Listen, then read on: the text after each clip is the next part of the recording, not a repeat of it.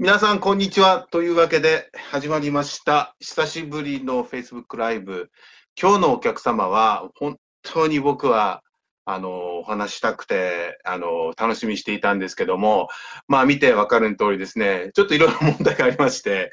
えーさすがオフオフグリッド女子ということで、えーちょっとですね、通常の Facebook ライブができないということが、えー今判明いたしました。というわけで、今回は、えーいろんなことを考えてですね、えー直接、ちかさんの、えー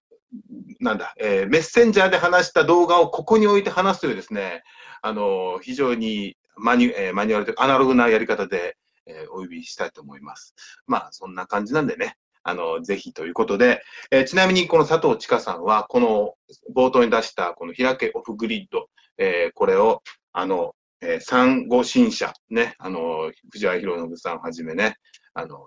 麻生寺さん、本を出している本の出版から出されているんですけども、本当に非常に読みやすく、で、まあ、これはご本人からこれからね、登場していろいろ質問しますけども、これからの時代、これからの時代ってちょっと重たいかな。あの、いろんなヒントに詰まっていて、例えばそれは、今までは、なんていうんですかね、やっぱ、あの、競争だったり、勝ち負けのね、世界観だったのが、これから協調だとかね、助け合いとか、そういうふうにはよく聞くんですけど、やっぱ抽象的なんですよね。で、何っていうところがあったり、あとはその、これから地球に優しいとかね、あの、なんていうんですか、エコ、エコの生活とか言っても、じゃあ具体的にってなると、なかなかこう出てこないところがあるんですけども、えーこの本を読むとですね、ものすごくわかりやすく、それが書かれていると思います。ぜひこの本を皆さんとシェアしたいと思いまして、今回、えーまあ、ちかさんにお願いしたところですね、すごくこういうのやったことないんだけどっていうのを無理やり、いや、もう僕の方で完全サポートしますということで、今回この対談が実現しました。というわけで今ですね、今準備をして、えーちかさんがえーそろそろ登場する頃なんですけど、その、それまで僕が話で、えー持たせているという感じなんですけど、ま、まだでしょうかね？まだ あれかな？あの、まあ、今ちょっと準備してるんで、皆さんこれから、えーちかさんが登場になるんですけども、えーこの本にも書いてあるんですが、ちかさんは、いわゆる、えーかつて有名次第を出て、えーそしてその有名次第を出た後、えー大企業に働くというですね、いわゆる、まあ、エリートの生活をしていて、それが、まあ、震災ですよね、をきっかけに、ものすごくいろんな考え方が180度えー変わって、で、今に至ってるっていうところがあるんですけども、それもまあ、あの、僕もですね、まあ、地下さんほど すごい大学じゃないんですけども、まあ、えー東京の立教大学という大学を出てですね、で、その後2年間、えーまあ、結構な大手で東京で働いていました。で、それも本当に新宿の、にあった会社で、もう大きな会社だったんで、すごく僕は僕なりにね、やっぱりいろいろ限界だったりね、そういったもの、で、まあ、その時たまたまなんですけどもね、オーストラリアに来ることになって、で、まあそういう意味で言うと、本当に大きな東京というグリッド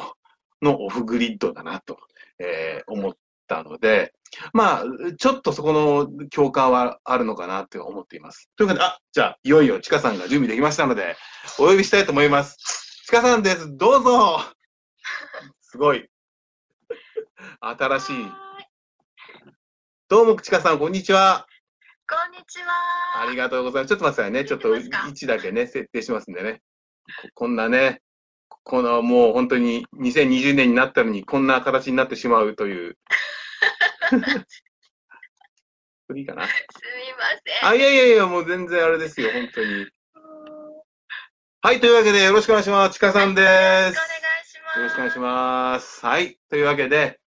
えー、まずじゃあですね、あの、まあ、知ってる方もいらっしゃると思うんですけども、あの、簡単な自己紹介をいただけますでしょうか？お願いします。えっ、と、佐藤千佳です。えーこの、開けオフグリッドの著者でして、えーと、オフグリッドという、あのーライフスタイルですね、を広めてるものです。ね。で、あの、まあ、本当に話したいこといっぱいあるんですけども、はい。あの、まあ、僕もブログで書いたんですけどもね、やっぱりそのオフグリッド、まずオフグリッドに説明してしてもらっていいですかね？知らない人もいるんでね。ですね。はいそうですね。えっ、と、オフががですね、離れるとか切るとかほどくでして、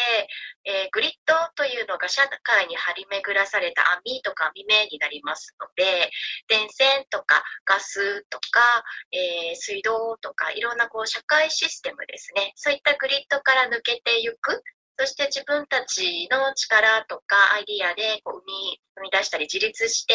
生きていくような、そういったのがオフグリッドになります。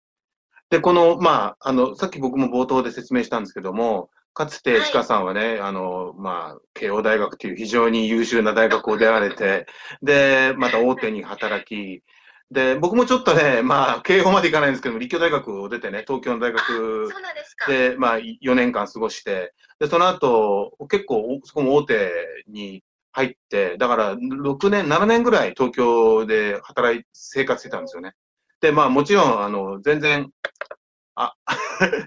で、あの、年代が違うので、僕がその大学生だった時は、本当にもう、ちかさん生まれてなかったかもしれないけど、まあ、冗談ですけどもね、あの、1989年入学したんですよ、大学にね。で、大学出たのが93年、そして社会人やったのが93から95という年だったんで、全く多分、全くというか時代背景が違うと思うんですけども、あの、僕は僕で、その93年、えー、95年に、えー、会社を辞めて2年間やってオーストラリア来たんですけども、95年に神戸の震災があったんですよ。で、それと、あの、オウム真理教の、いわゆるそのサリン事件、僕も電車乗ってましたけどもね、まあ被害にはなかったんですけども、そういう非常に僕は僕ですごいこう世紀末感。で、あの、知らないかもしれないけどね、ノストラダムスってのもあったりして、もう1999年にあの、大魔王が降りてきて地球が終わっちゃうっていうね、まあそういう、あの、時だったんですよね。で、それですごくなんかこう、いろんな意味でね、もうどうなっちゃうんだろうっていう時に、まあ僕は、まあオーストラリアとかに来て、だそういう意味で言うと、本当東京って大きなグリッドから抜けたっていう、抜けたっていうかね、全く違う考え方がシドニーにあったんですね。で、まあ今回その、ちかさんの本を読んで、すごいやっぱりもう、もう次から次へと共感の嵐で、なんだこれはっていうのがあったんだけど、その一つにやっぱりその、かつてね、まあ、東京の大学を出て、そして社会人になってっていう流れって、なんかそれがすごくゴールみたいなとこあったと思うんですよ。そうあるべきっていうかね。うねうん。で、それはすごく、あの、いろんな意味で今の日本の社会を、多分、あの、なんつうんだろう、物語ってるというか、そ、そ、そこにすごくいろんなものが詰まっていて、で、それが、ね、あの、まあ、ちかさんは、まあ、あの、本に書いてありますけども、まあ、いわゆる一つのげあの、福島原発とかね、実際のその震災の時の体験ですよね。こんなにも脆く日常がね、電話ができない恐怖とか書いてあったじゃないですか。すごい、そんなこと考えたこともなかったから、それで突然ね、自分のその、愛する人と連絡が取れないとか、で、帰ったら今度は自動だからドアが開かないとかね、そういう、まあ、こといろいろ経験して今に至るっていうのが、その、実は結構みんなそういう問題、問題というかそういうところに今いるんじゃないかなと思うんですよ。あの、いろんなレベルとか時期は違えどね、やっぱりその自動とか、そういうのが前提になってる社会っていうのが、これからどうなのっていう時に、すごく、あの、このオフグリッドっていうのはすごくわかりやすい、あの、一つの考え方なんじゃないかなと思ったんですよね。で、これもう皆さんにシェアしたいっていう思いで、まあ、こういう 時間を作ったんですけども。ありがとうございます。ちかさん、その辺のお話ちょっとお伺いしたいんですけども。あのー、はい、えっと、そうですね。あの、今、淳さんがおっしゃってくださった通り、まあ、きっかけは東日本大震災と福島第一原発事故が、なんかそれまでの私がこう持っていた価値観をいい意味ですごく崩してくれたんですね。で、あの、それこそこう、あの、社会の価値観というか、あの、いい大学に入って、いい企業に就職して、で、出世して、いっぱいお金を得ていけば幸せに生きていけるという、そういった価値観を軸にそれまで生きてきたんですけれども、結局あの、震災の混乱の時にお金があっても電気というエネルギーも得られなければ、食べ物もね、買い占めで得られなくって、あなんかこう、お金に100%依存した生き方ってすごい危険なんだなっていう、初めてそれまでお金さえあればっていう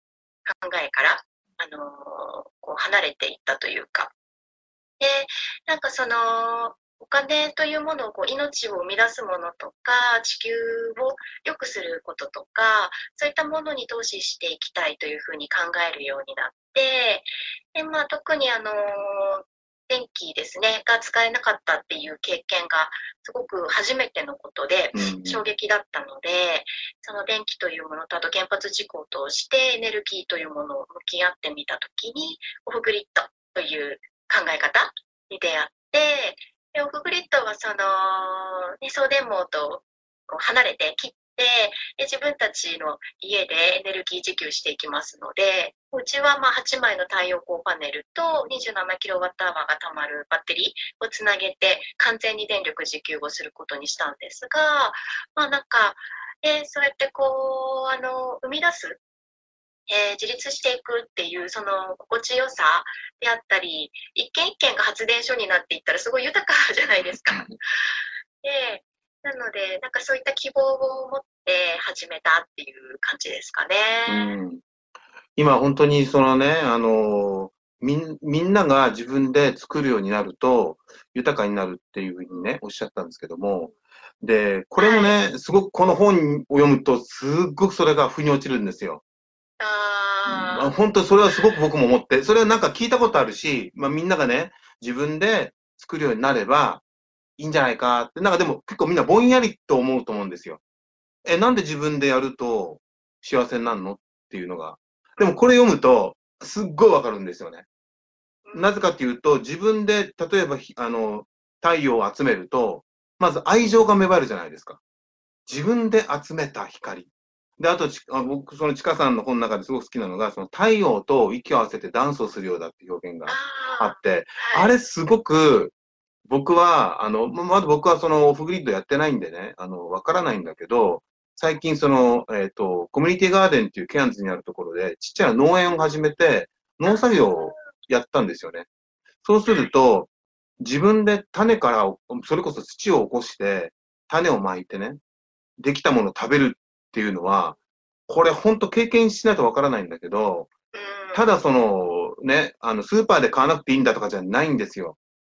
例えば、あ、こうやって自分で作れれば、何かあった時に食べ物あるなとかだけじゃないんですよね。もっとね、もう、抜本的な考え方の違いで、それは一つは、その、感謝だったり、あとその、すごく言ったら、なんていうんですか、シェアだったりね。うん。そこに集まる人との対話自体も全然違うんですよね。いわゆるスーパーで物を買うという流れと全く違くて、その、できたものは、結局、なんだろう、貯めらんないから、あの、野菜とか。だから、食べらんないものはまず分けるんですよ。で、これがすごく僕は重要だと思っていて、今、ちかさんも言ったんだけど、お金って、まあ、これはまあ、僕、あの、つねちゃんっていうの、大西つねきさんと、あの、動画やったことあるんですけども、で、彼も言ってたんだけどね、今のお金のシステムの一番の問題は、お金って貯めれるんですよ。しかも、貯めるだけじゃなくて、利子がつくから、貯めるプラス増えていくっていう、完全に自然の摂理ではないものなんですよ。だから、これ何が起きるかというと、お金を使っていくと、自然を全部奪ってしまうんですよね。つまり実体を奪ってしまうという。お金という実体のないものが実体を奪うという構図になると。だから、まあ、すごくそういうの、すごく僕響いて、で、やっぱりその、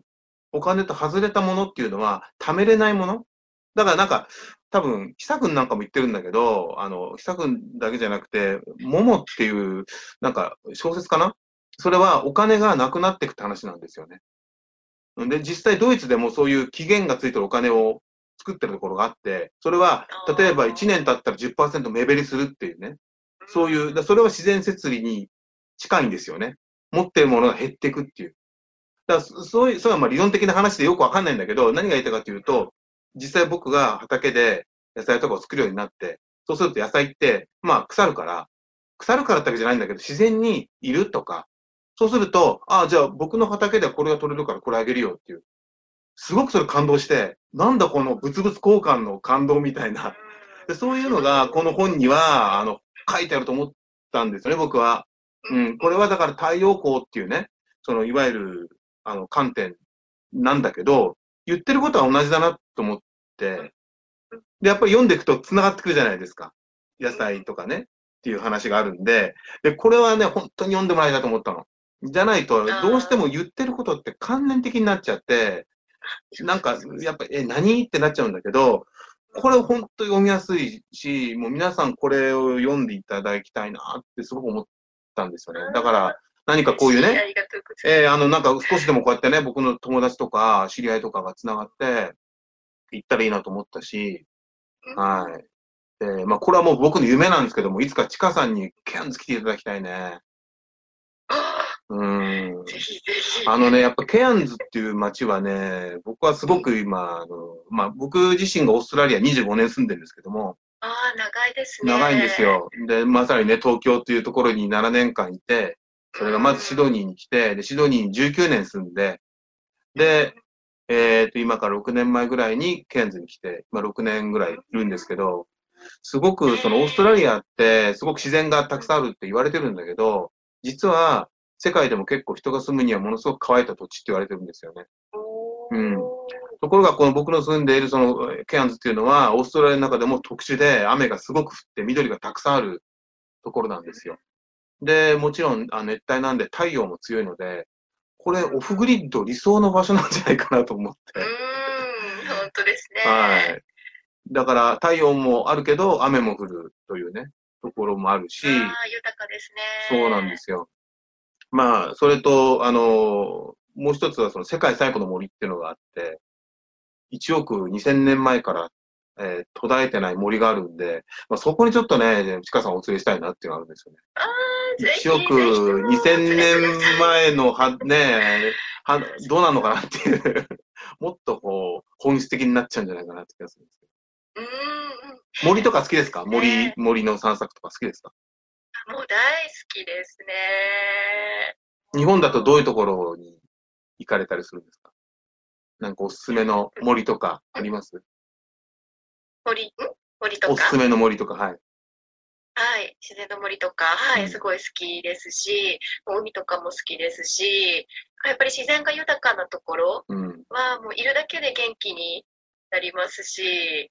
こういいですよね。ねで、あの、ジュンさんからメッセージいただいたときに、ケアンズにその、あの、ね、その、ずっと続いてる森うん。とか、あと、アボリジニの方の聖地というか、うんすごく大切にされた場所があるとか、お聞きして、多分そういったところってまさにこう人間の英知が詰まっているところだと思うので、ねえ、もう本当に今すぐにでも行きたいぐらいです。ねもう本当にそれは楽しみなんですけどもね。あの、やっぱりその、オフグリッドっていうことをね、今されていて、どんどんどんどんこう本質的になっていくと思うんですよね。で、その自分がその太陽光をやることで、あの、いろいろゆあの豊かになるっていうふうにね、おっしゃってる一つが、結局、今はそうじゃないわけじゃないですかうん。誰かに、誰かが作った電力を、まあ、使ってるっていう状態なわけですよね。で、そうす、そうすることでの問題ってやっぱりあると思うんですよね。作るときにすごく愛情を持って感謝を持って作ったものは無駄に使わないっていうのはまずあるし、で、やっぱりその、例えば、まあ、ちかさんも本に書いてありますけども、太陽とまあダンスをするよ。つまり、暑い時はたくさん電力が取れるから、まあ、それはそれで使う。で、今度は冬になってあんま取れない。そしたらば、それはそれで楽しみ方があるっていう考え方。僕、それ素晴らしいと思うんですよね。だから結局、夜にね、電気がつくから起きちゃうってあると思うんですよね。で夜は電気が消えるもんだってなった時に、それを不便と思うか、いや、それだったらばっていう考えですごく違うと思うんですよね。だからそれを不便と思ってしまうのが今の不幸かもしれないし、うん。だからそういうなんか自分で作るようになると、全く今までと違う発想ができるっていうのがミソで、ね。それはすごくこの本には分かりやすく書いてあるなと思いました。いや本当そうですね。なんかもう晴れた日って、ね、本当たった8枚の太陽光パネルなんですけれども、使い切れないほどお日様ってエネルギー作ってくれるということが分かって、でそうすると、本当にこう、あのね、いただいたお日様が作ってくれたエネルギーをどう無駄にしないかっていうことを考えるので、こうあのね、普段使わない炊飯器とか引っ張り出してきて、うん、ケーキ焼いたり、今で作ったり、甘酒作ったりとか、ね、楽しみますし、雨の日とか、ね、お日様がちょっとエネルギー今日は作れませんっていう日は、あの、私自身も控えめになって、あの、自分のエネルギーも控えめにして、こう、読書をしたりとか、もうなんか嫌顔でも成功読になっていったっていうのが、本当にまさにお日様とこう息を合わせてもうあのダンスをしているような感じで、やっぱダンスって楽しいんですよね。そういったこう動きとか揺らぎをこう一緒に、あのー、楽しんでいくっていう、もうそれこそ自然な生き方というか、それをあのー、電力自給生活ではすごく教えてもらっで、で、プラスその晴れた日って、ね、さっき淳さんがお野菜余ったものをね、分け合うっておっしゃってたんですけれども、あの、晴れた日ってこう、余った電気を私、ご近所に配りに行きたくなるんですよ。いやそれ素晴らしいですよね。ポンって押して、うん、すいません、今日うちすごい電気が余っちゃって、もしよかったらもらってもらえませんか、って、すごく行きたくなるんですけども、それができる手段がなくて、いつもバカしいだ、みたいな感じなんですよね。僕、そのね、その、みんなね、そのの配りたいって気持ちって、ものすごく、あの、尊いと思うんですよね、僕は。だから、その、今の時代って、その、余ったからあげるっていう感じが、と、とね、昔のそういったね、たくさん取れたものを配るってなんか違うと思うんですよね。うん。っていうのはやっぱりその自然でできた農作物とか、そういったものをたくさん取れたから皆さんにお分けするっていうのは、やっぱりどっかに自然に対する感謝があると思うんですよね。自然もいただいて、あ、ありがたい。じゃあこれ皆さんにっていう、なんかそれを、なんか上目目線じゃないっていうか。でも今はなんか例えばすごいお金持ちがお金バーンってあって、それとか、本当は食べたくないのになんかたくさん買っちゃって、ああ、無駄にしたくないからあげよっていうのって、なんかちょっと違うと思うんですよね。うん、うまくちょっと説明できないんですけども、それは人間のどっかそのエゴというか、作りすぎちゃったものを引き受けすぎちゃって、あ、これもったいないからあげようっていう。しかも今、もったいないからあげようもない。捨てればいいじゃんっていうね。もう別にいいよ、あげなくたってっていう。あげて文句やられたら困るからいいや、もう捨てちゃおうっていうね。なんかすごくその、なんつうのかな、その自然の摂理からどんどんどんどん離れていっちゃってるっていう感じがするんですよね。でも今ほんと、ちかさんが言ったみたいに、太陽光たくさん取れちゃった。うわ、もう近所配りたくなっちゃうんですよっていうのは、その根底にあるのは自然への感謝なんですよね。だからその無償の愛って表現したじゃないですか。太陽の光って無償の愛。これすすごい気づきで、本当そうなんですよ。今も、まあ太陽、ね、さんさんとこう、太陽が、あの、降り注いでるじゃないですか。すごいですよね。本当に、だって無料、無料、無料さえも超えていて、もう本当に無償ないってことがぴったりだなと思うんですけども、それに気づかないと、ね、あの、逆に、え、そんなの当たり前じゃないかって思うわけじゃないですか。え、太陽の光、うん、当たり前じゃないっていう。ね、これは、あの、よく言うんですけども、ありがた、ありがとうってのはありがたい、ありがたしってね、めったにないっていう意味で、その反対は当たり前なんですよね。だ人間って当たり前って思ったら何にも実は感謝がなくて、っていうのが僕は思うんですけども、だ太陽の光見て、いや、本当にありがたいっていうね、思うのか、っていうのはすごく大きいと思うんですけども、それが日常の中で感じられるっていうふうに思ったんですよね、オフグリッドをやると。うん。あそうですね。それが日常になりますね。うん。僕もこの本読んで、やっぱ太陽のことをすごくちょっと、なんか、ね、皮膚がんになるとかね、太陽浴びすぎるとがんになるとか、やっぱ恐怖、不安の波動ってすごく今の時代強いと思うんですよね。で、やっぱり恐怖と不安を煽ると、やっぱり人はお金を使うので、やっぱりこれある意味で資本主義の、ちょっと難しい話になっちゃうんですけども、今のお金システムはやっぱり不安と恐怖がドライブ、ドライブっていうか、その、なんていうんですか、あの、それを、こう、なんですか、日本が出てこないけど、借り立てる、ね、借り立てる、そうそうそう、借り立てるね。原動、原動力です原動力。今のお金システムの原動力って不安と恐怖だと思うんですよ。だからもう、ね、コマーシャル見てもみんなそうでしょ？保険とか、こんなことしていいのとか。で、この間、あの、久しぶりに日本に帰った友達も言ってましたよ。電車乗ってびっくりしたと。ほとんどの釣り革が、要は、今、そのままでいいのかって、煽ってるばっかりで、で、そのままでいいよっていうメッセージが全くない。息苦しかったって言って、なるほどなと思ったんですよね。なぜかというと、だって今のままでいいよって言ったら人お金使わないから。ね、おいいじゃない、それそれでっていう。それでいいの？その生活でいいの？あなた幸せなの？年収それでいいの？って、不安と恐怖を煽るから人は何とかしなきゃいけないと思うんだけど、でももう今、もうそれもいっぱいいっぱいで、って思う思うんですよ。もう不安と恐怖に煽られすぎて、もうみんな疲れちゃって、いやもう勘弁してくれよっていう。だからまあそうなった時にね、やっぱり、じゃあどうするのかって言ったら、やっぱりその不安とか恐怖のその原動力じゃなくて、共感とか分け合うとか、そういうね、あとはだから、無償なに気づくっていうね。一つはだからオフグリッドで太陽を使って、それで自分で得たエネルギーで生活をするっていうね。すごく大きなヒントなんじゃないかなっていうふうに思ったんですけども。はい。まあ、とにかくこの本をですね、あの、お勧めしたくて、あの、やったんですけども、正直不安はありませんでした。最初、そのオフグリッドをやろうっ決めたときに。あありました。やっぱりね、電柱立てず、電線引かず、バックアップなしで一軒丸々暮らしていくことになりますので、あのね、電気使えなかったらどうしようとか、足りなくなっちゃったらどうしようとか、最初はやっぱりありました。でも、あの、実際始めてみたら、もうそれこそ本当晴れた日とかは使い切れないほどお日様がエネルギーを作ってくれるっていうことがよく分かって、で、1年、2年、3年って経っていくうちに、その電気が少ないとか、あ、ちょっともう使えない状況になってきた。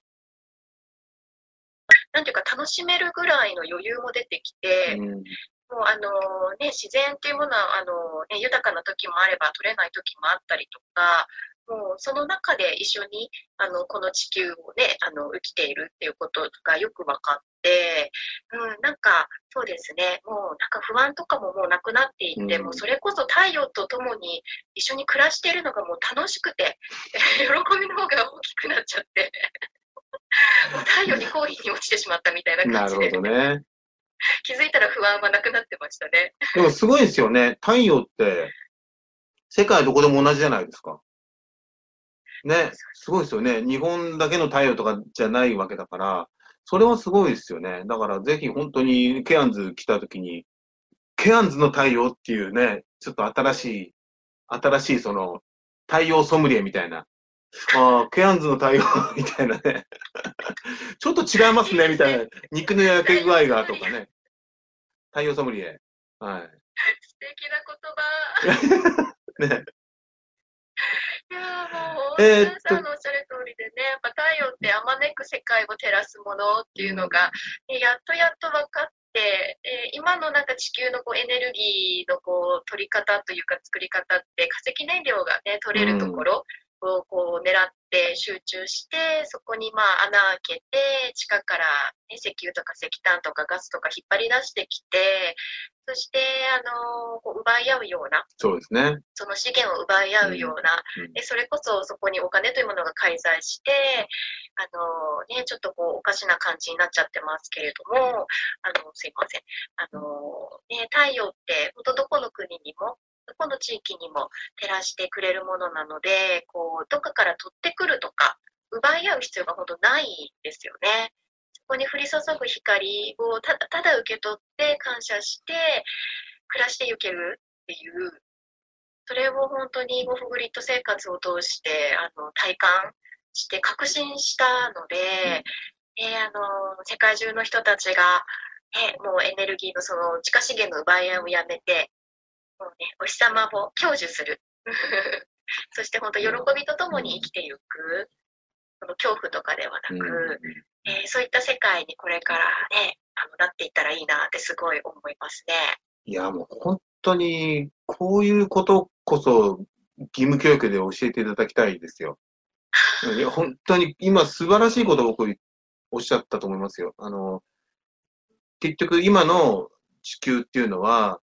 奪い合いなんですよね。うん、奪い合いが多いんですよ。で、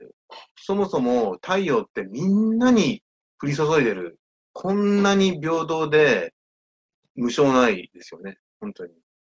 守られてる、愛されてるものがあるのに、それを全く使わずに、あるものを取り合っているっていう。だから、うん、本当にこのオフグリッドっていうのはすごく大きな転換で、多分歴史的には今までこれをやろうとした人がいたけど、それはできなかったっていうのもあると思うんですよね。うん。だから逆にね、それがもう今こうやって、やられ、チカさんみたいにやられていて、実際にそれで生活されている方いるわけですから、ね、今こそ、まずはオフグリッドをすることで感じる感性とかね、すごく大きいと思うんで。ちなみに今、チカさんどれぐらいですか？オフグリッド生活始めて。どれぐらいですか？オフグリッドを始めて。オフグリッド生活を始めて、はい。はい。え、な、何年ぐらいですか？何年ぐらいですか？な何年ぐらい？はい。はい。えっと、2014年の9月から始めましたので、えっと、5年過ぎたところなんですね。ほど6年目を迎えました。どうですか？もうやっぱちょっ6と6年経って。年目入ってくると、その、ちょっと機材とかもへばってきていて、あ始めた当初よりは、ちょっとこう、電気の具合も今ちょっと良くなくなってきてしまってるんですけれども、でも、この丸5年間の中、なんかその、なんていうんですかね、特にこう、なんか、な不自由なく、そして、あの、それこそ去年の10月とか大きな台風が日本すごい襲いまして、あの、長い間停電した地域とか、未だに復旧もできていない地域もあるんですけれども、横浜もあの、えっと、横浜市のエリアも鎌倉市のエリアもあの停電うん。したんですが、このオフグリッドハウスはずっと電気がついた、あー。灯ったんですよ。うんうん、なので、こう、災害ですね、があっても、まあ、強いということも実証できたかな、なんていうふうに思っていて、で当初、5年前、このオフグリッド生活始まった時は、結構そのね、あの、311以降、ポスト311でこう、なかなかこう、なんていうんですかね、あれだけの原発事故が起きても、なかなか社会が変わらない。で、エネルギーの生み出し方、使い方もなかなか変わらないっていうところで、ジレンマを抱えている人たちがオフグリッドっていうものにすごく希望を見いだしてくださった方が多かったんですけれども、この1、2年に関しては、もうあの、このね、地球温暖化とかの、まあ、あの、そこが原因になってくるかと思うんですけど、自然災害が本当に増えていて、今、オーストラリアも大変そうですねね。ね、すごいね、あの、困ってらっしゃる方も多いと思うんですけれども、この地球のものすごい変動の中で生き抜くっていうところで、オフグリッドっていうのが一つ何か希望になるんじゃないかというふうに考える方が多くなっなてき。たっていう。なので、この5年間でそのオフグリッドというか、うんそこがなんかこう変わり始めてるっていうのも最近感じてますね。なるほどね。うん。だからその、オフグリッドの生活をすることで、その、得られることってのはあるでしょうね。うん。だから、最初はその、まあ最初っていうか、オフグリッドっていうと、その、何かあっても自分でやれるよっていう考え方で始める人は多いと思うんですけど、実はそういう、その、自分だけ助ければいいやってんじゃないんですよね、実はね。オフグリッドをやっていくとね。だってさっきも言ったみたいに、ね、みんなに等しい太陽がぼーっと来て、で、最初は自分だけ助かればいいやってやった人も、やっていくうちに、なんかだんだんなんかこう、自然と接してるから、協調というか共感の考え方になってくるみたいなのもあるんで、あの、本当にね、あの、これは、広がってほしいですよ、僕は本当に。オフグリッドを皆さんがね、やっていったら、すごく社会が変わると思うんですよね。そうですね。本当そう思います。オフグリッドって今のこう人工的な大きな社会システムですね。今のまあ地球というか世界をこうちょっとまあ支配しているというか、そういう人たちがまあ作ったシステムになりますので、そこからこう抜ける抜けて、結局あの自然という本来のシステムとあのリグリッドですね、つながり直すことになりますので、なので、あの本当にそのね、オフグリッドして思ったのが、電気も余りますし、お庭のお野菜もね、余るほどできるっていうのを現象として見ていたときに、あ、自然は余るようにできているんだっていうふうに気づいたんですよ。なので、あの自然とお裾分けとか分け合いとか、それができてしまう。足りない人にどうぞどうぞっていう、その本当に心からのどうぞですね。もう、あの、あげてやるとかじゃなくて、むしろもらってくださってありがとうございますぐらいの、そういった本当に謙虚な感謝の気持ちで、あの、自然からいただいたものを分け与えていけられる、そういった生活になって、なのでですね、オフグリッドする人が増えれば増えるほど、結局自然とリグリッドする人がどんどん増えることになるので、であの本来の人間に戻っていくと思いますし、そしてね、余ったものを分け合えるので、今のテイクアンドテイクの社会からギブアンドギブの社会に、なんか無欠で抜本的に楽しい革命が起きてしまうんじゃないかっていう うん、そんな風に思ってますね。ねで、日本ってやっぱりすごく、あの、歴史的にもね、自然と共にね、暮らしてきたっていう事実があるじゃないですか。で、あの、最初の冒頭にありましたけども、オーストラリアの先住民、アボリジニも、あの、非常に日本人と似ていて、いわゆるアミニズムっていう、しん、あの、自然の中に神が宿るっていうね、考え方を持っていて、で、すごいいろいろ自然とこう、知恵をね、得たりとかしてきて、で、まあ、ある意味江戸時代っていうのが、その頂点に達したと言ってる学者さんもいるぐらい、その自然と共存しながら、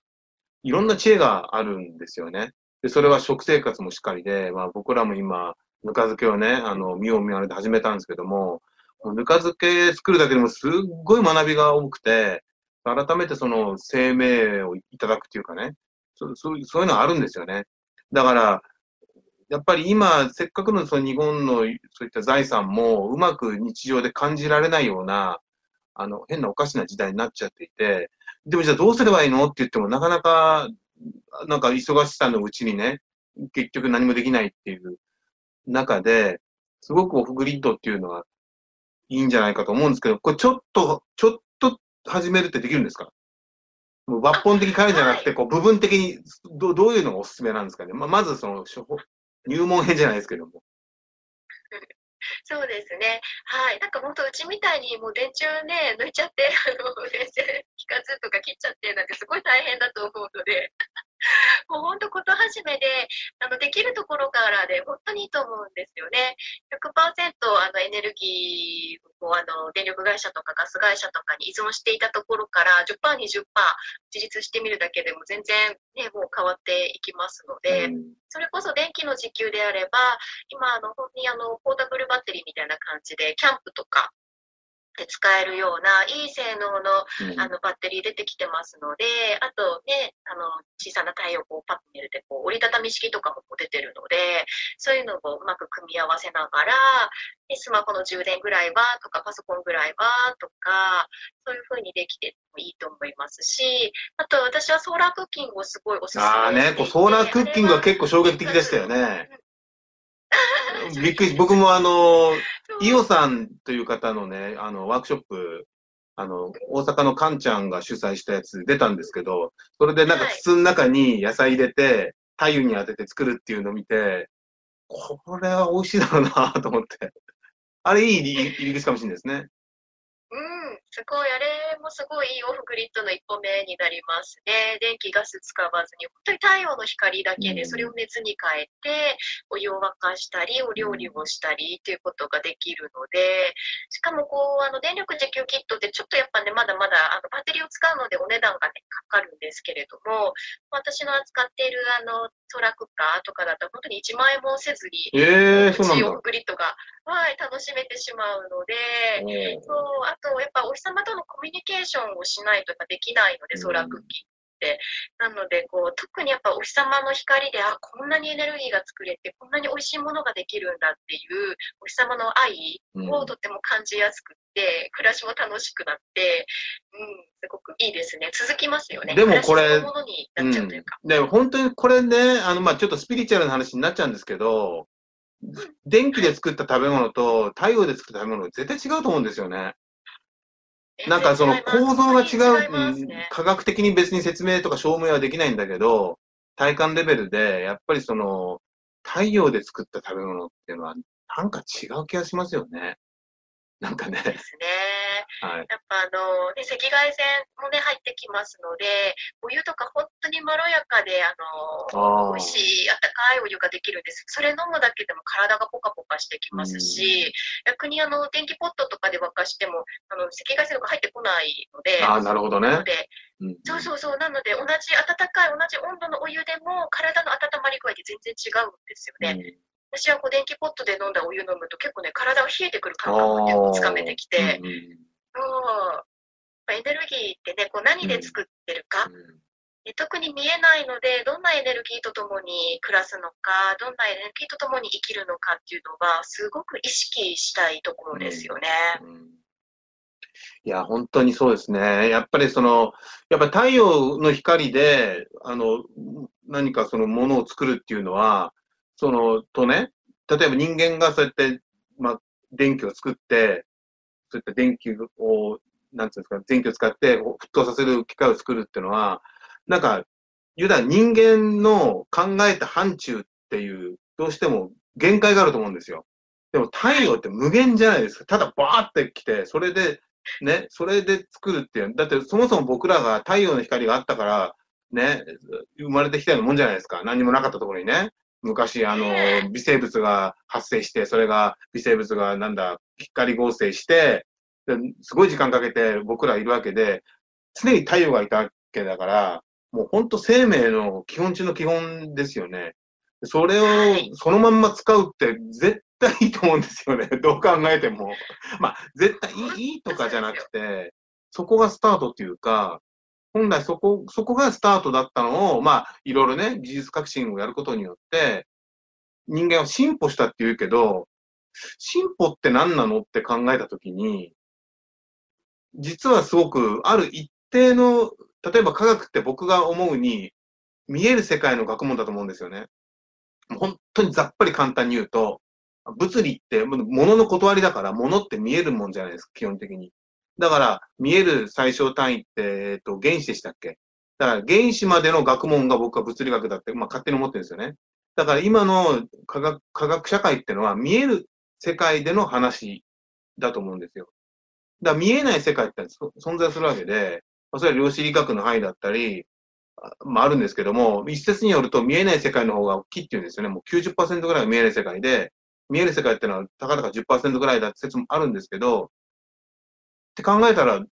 僕らの今の現代社会って実は10%の世界なんだよねっていう考え方もあるわけで、太陽ってのはもう見えない、もう見えないけどすごい毎日あるもんじゃないですか。でこれとね、あの、毎日ダンスされてるチカさんはすごいです。無限の中に生きる方ですよ、本当に。本当に。無限女子ですよ、無限女子。はい。いろいろ今日タイトルがね、太陽ソムリエに無限女子。すごいですよ、本当にね。はいなんか、最強ですね。最強ですよ。で、でも本当でもね、お金ってのがまさに、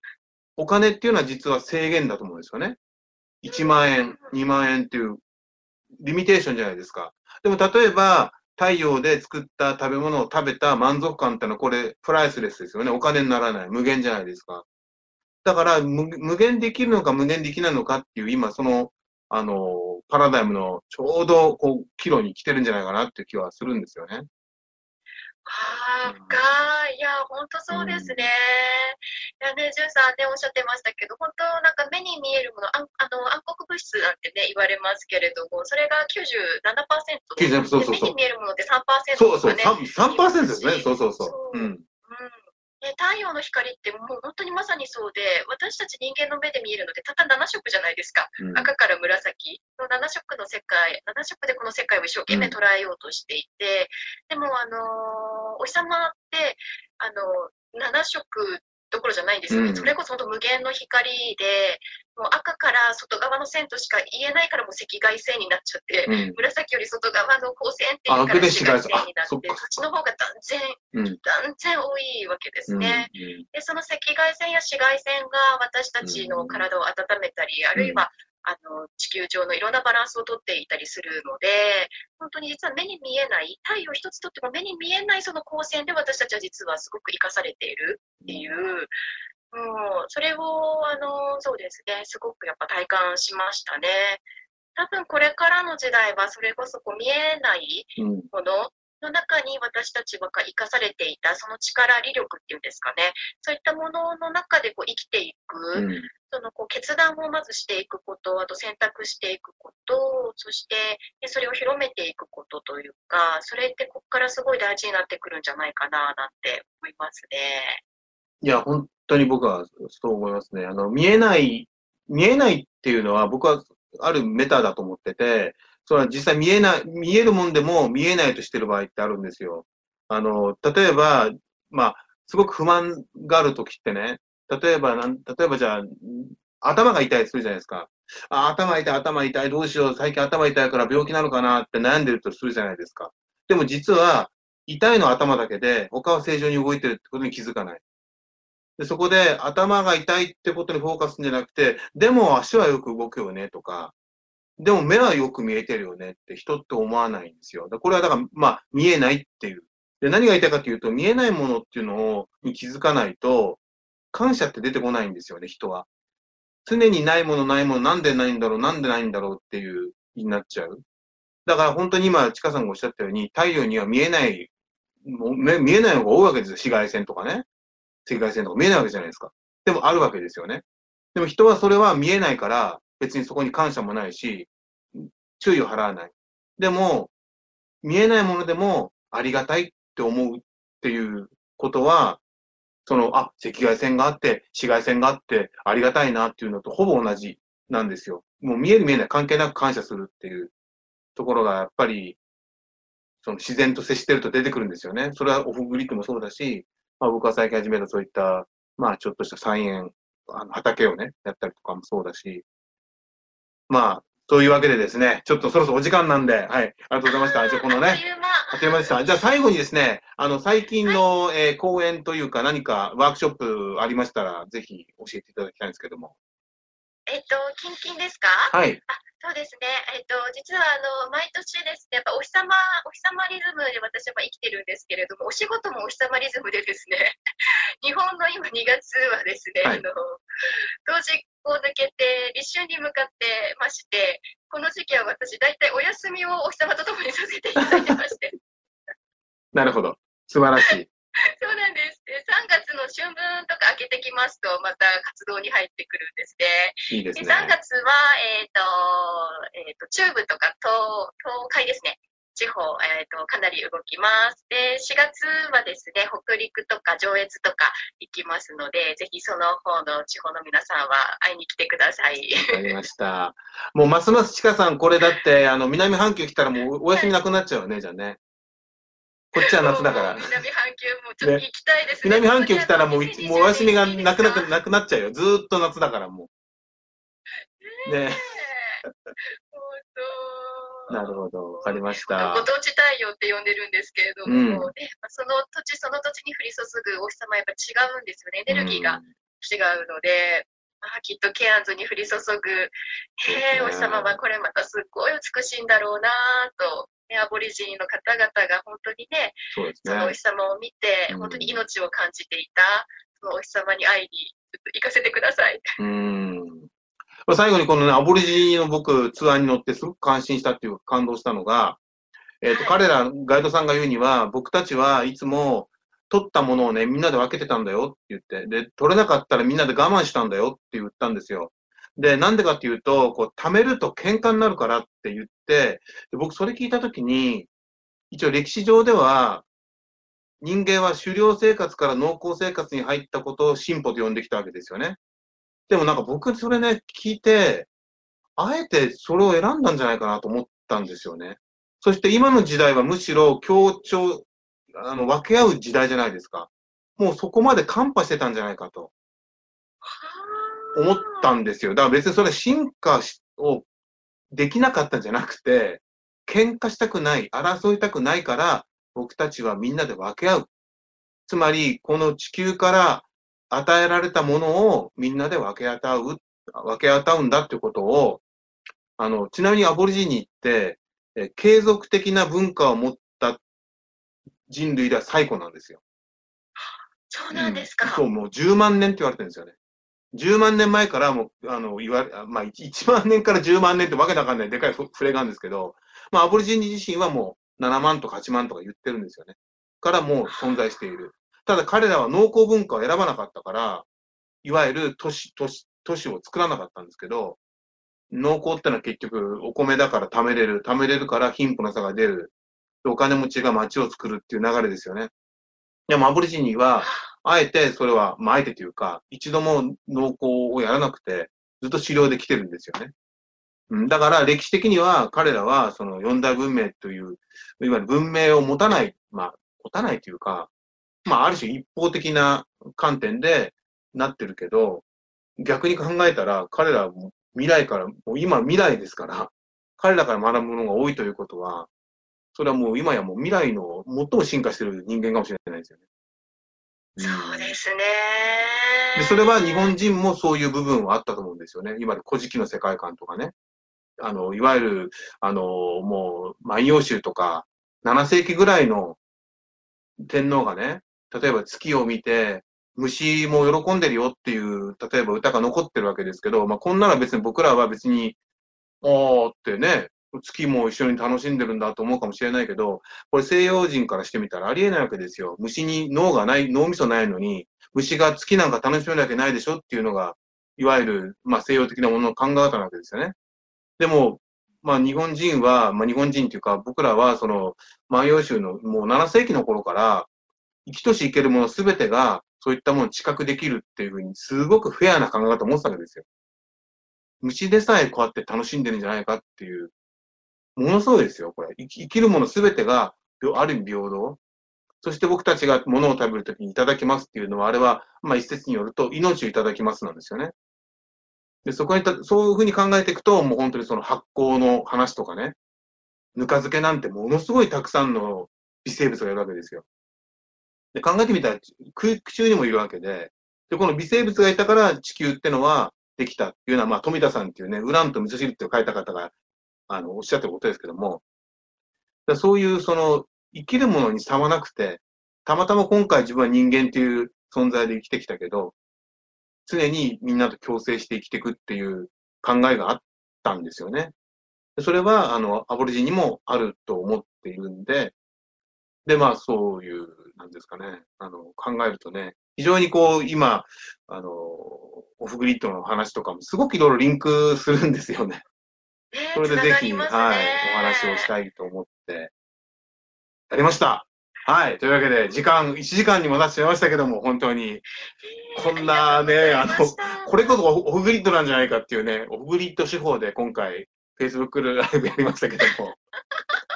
はい。皆さん楽しんでいただきましたでしょうかで、こちらの方は、後ほど、えー動画にして、えーできれば、できるかどうかわかんない。多分できると思うんですけども、えー YouTube の方に上げますんで、でコメントは、すいません、たくさんいただいたんですけども、あの、全然お答えできなかったんで、後ほど返させていただきますんで、はい。本当にちかさん、長い間ありがとうございました。もうありがとうございました。ね、こんなすごいね、アナログ、アナログなエレクトで、本当にありがとうございます。えいえ、でもそうですね、赤道挟んで、日本とそうですねはい。経験圧でこんなお話ができて、すごい嬉しく楽しかったです。本当にそれはテクノロジーに本当にありがたいと思いますんでね。そうですね、はいこれも感謝ですね。はいというわけで、